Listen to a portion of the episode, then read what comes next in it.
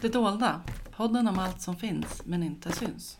Den här podden produceras av .txt och förlag 404 med stöd av Länsstyrelsen i Jämtlands län. Det är det finaste sommarminne jag har. När mascaran var kladdig under ögonen och håret liknade ett fågelbo. När klockan var efter 03 en mycket tidig söndagmorgon och jag fortfarande stod och nynnade på Jämtland, Jämtland, jämt och ständigt efter att Evert i år igen fått mitt Jämtlands hjärta att slå några extra slag. När jag stod och dansade och sjöng högt och falskt till låtar jag egentligen inte kunde i en trång folkmassa med människor fulla av kärlek framför scenen i badhusparken. När jag vinglade bort mot någon efterfest när portarna till festivalområdet slagits igen längs stans vackraste gator samtidigt som solen sakta och säkert reste sig över sjön. När jag inte brydde mig om vad klockan var eller om att en morgondag existerade. Då jag bara fick vara 17 år och älskad av staden. Välkommen till podden Det dolda, där vi berättar om allt som finns men inte syns.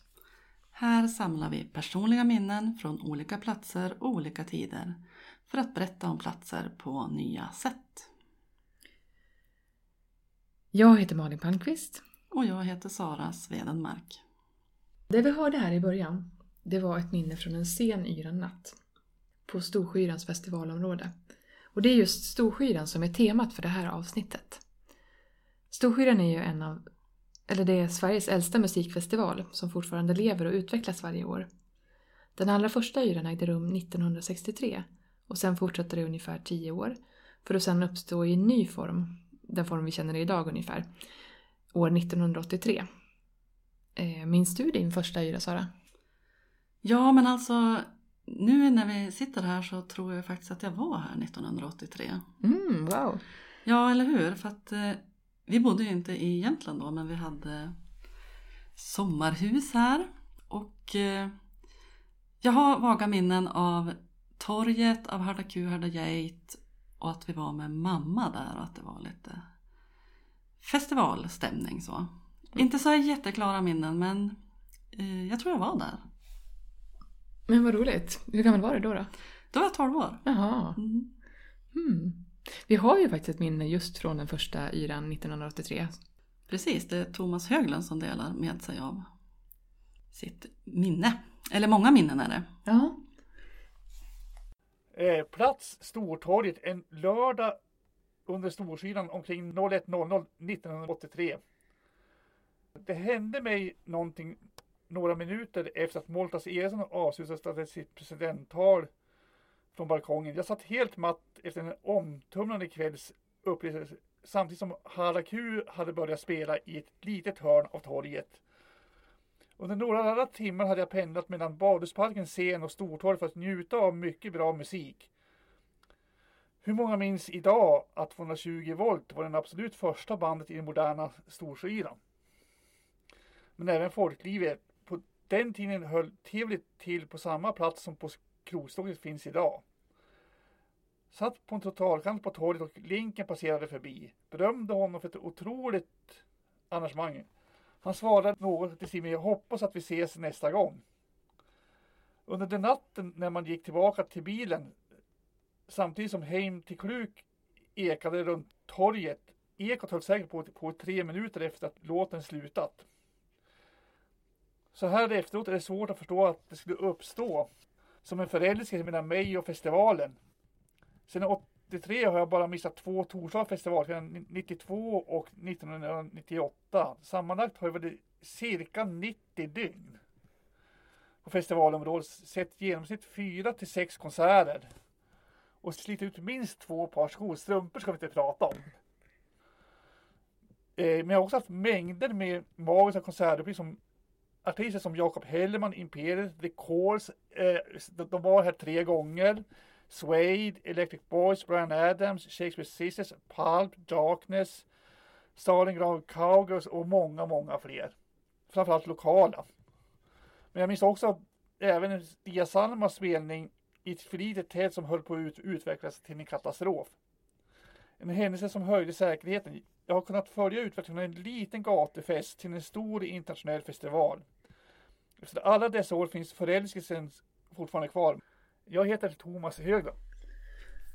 Ja, det där är ju ett väldigt roligt minne just från den allra första yran där. Ja, Eh, och att han har hållit i så länge. Ja, det är... Men så där är det nog. Alltså det är många som återkommer år efter år. Liksom, att man, man har många yror som lagrar sig ovanpå varandra. Ja, precis. Mm. Vi har ett minne från 1984 också som jag tänkte jag skulle läsa. Det är också från Stortorget. Och det är Susanne Lindström som har lämnat det minnet. Jag arbetade på Reumatikersjukhuset som vårdbiträde. Det var sommar, den helgen det var Storskyran och jag hade med mig en patient ner på stan för att titta på evenemangen som var på dagen. Det var en ung rullstolsburen tjej. På den tiden var det inte så mycket aktiviteter på dagtid. Men det fanns några marknadsstånd på torget och en del längs gågatan. Innan vi skulle gå tillbaka upp till sjukhuset satt vi på en bänk på gågatan och åt glass. När en man kom och gick och, som kom och gick stannade till. Han undrade om vi skulle komma tillbaka på kvällen dit också. Men vi sa att vi inte hade några biljetter. Då sträckte han fram handen med två biljetter i och gav oss dem. På den tiden fanns det en ramp uppe vid kiosken i överkant på torget. Så på kvällen när det spelades på scenen där nere i hörnet av torget så stod vi där uppe på rampen med rullstolen och hade utmärkt utsikt mot scenen. Det var en oförglömlig kväll. Tänkte just på den här scenen 1983. Det, jag tror den var liksom... ja, På bilder så har jag sett hur, hur, hur liten, extremt liten den var. Det var kanske en, vad kan man säga, en ehm, sjättedel av den scenen som byggs upp nu på Stor, Stortorget. Och så Ja. låg den också nere i hörnet där vid Athena tror jag. Mm. Eh, nedre delen av Stortorget. Jag tycker det här minnet säger också någonting om eh, stämningen i stan. Det här att de får biljetter och att eh, det är alltid lite prat om det här med eh, eh, förköp och fribiljetter olika Ja. slag. Och, och att de här fick biljetter, att det liksom eh, det är en speciell stämning ändå. Ja. Och det säger också någonting om, om hur den har utvecklats festivalen med kringaktiviteter och så. För Mm. att jag tror det var 93 som den första Yran-veckan startade.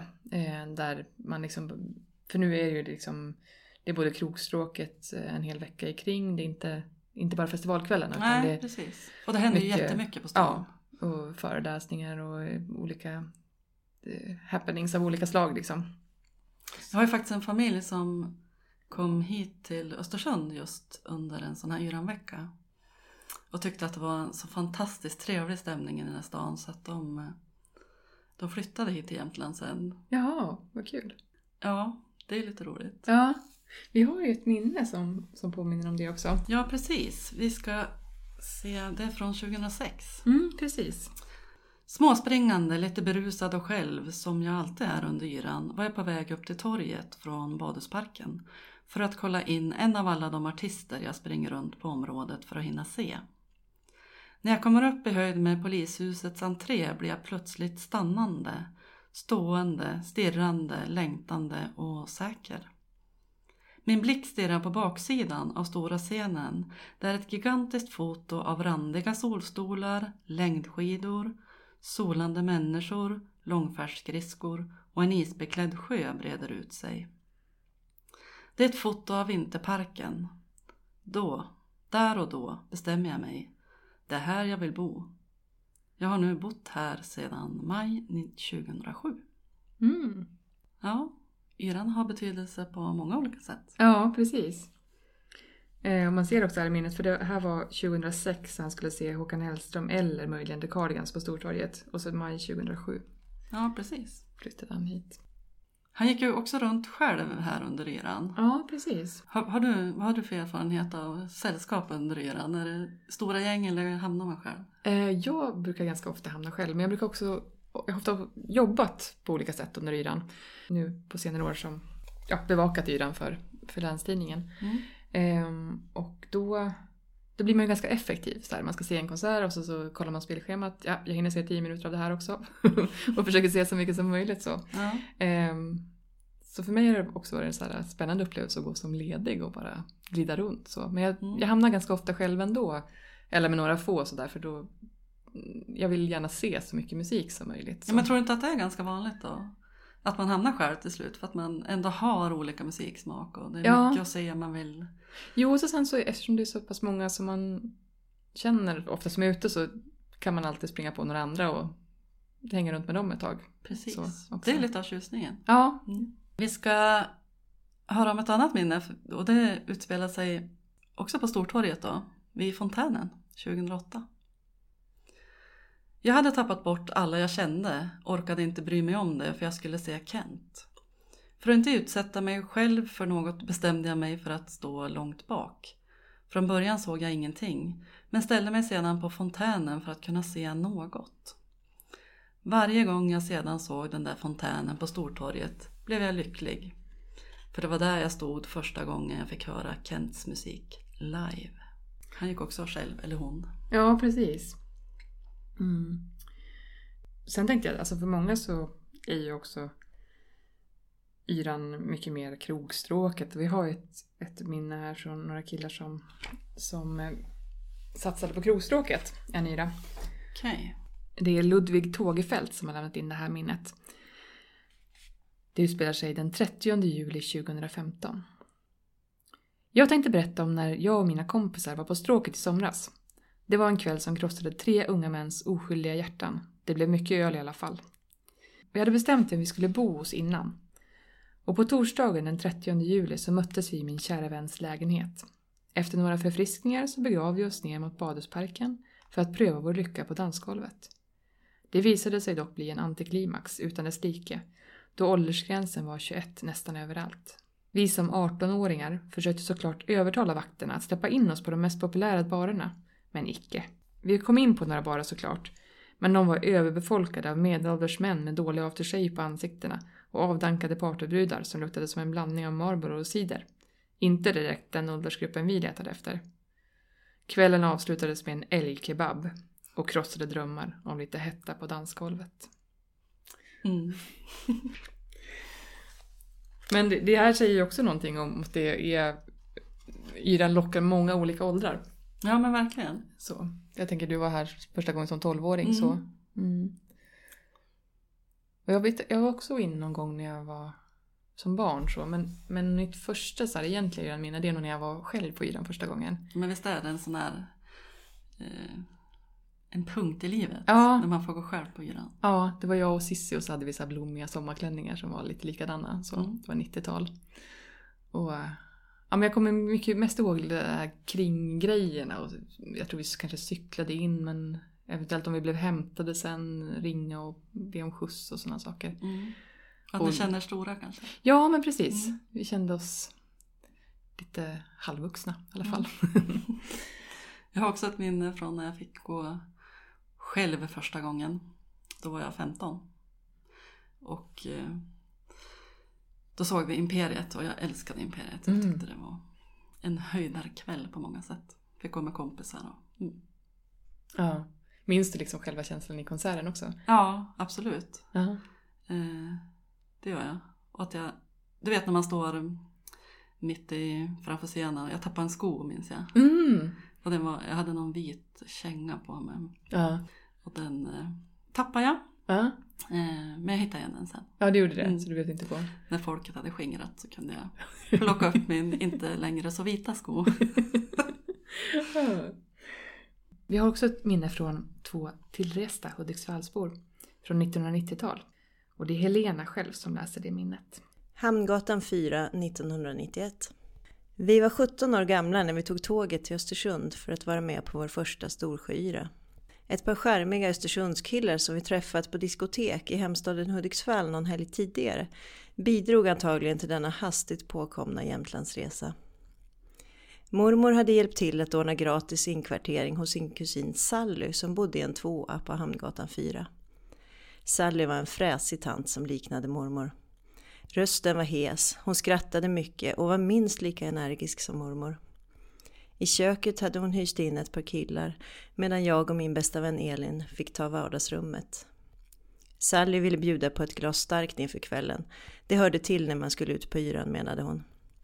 Men eftersom Sally var mormors kusin och mormor ganska präktig vågade vi inte tacka ja till det där glaset. Vi sprang på den ena av de två Östersundscharmörerna med flickvän. Den andra såg vi aldrig till. Besvikelsen över de uteblivna Östersundsromanserna la sig dock rätt snabbt. Vi lyssnade på artister jag inte längre minns, drack öl och cider som jag minns och träffade andra trevliga jämtar och inresta hälsingar. Glada och nöjda kom vi hem till Sally på Hamngatan framåt småtimmarna. Och jag heter Helena Lind. Känner du dig laddad för årets yra nu då Malin? Ja, men det gör jag. Jag har tittat ut några akter som jag ska se. Mm. Du då? Ja, vi får se vad som händer. Mm. Det är ju spännande. Ja. Och det här åka in och uppleva folkfesten och stämningen före är ju minst lika Mm. kul. Ja, precis. Jag tror att eh, presidentvalet skulle vara så här en halvtimme senare i år. Mhm. Ja, om jag minns rätt. Men, eh, för det är ju en sån sak som har varit genomgående under yrorna, att det var ett presidenttal sen, Mm. sen 60-talet då, som har tagit Ja, lite olika precis. former. Mm. Och som också särskiljer yran från många andra festivaler. Mm. Det var väl allt vi hade för eh, idag.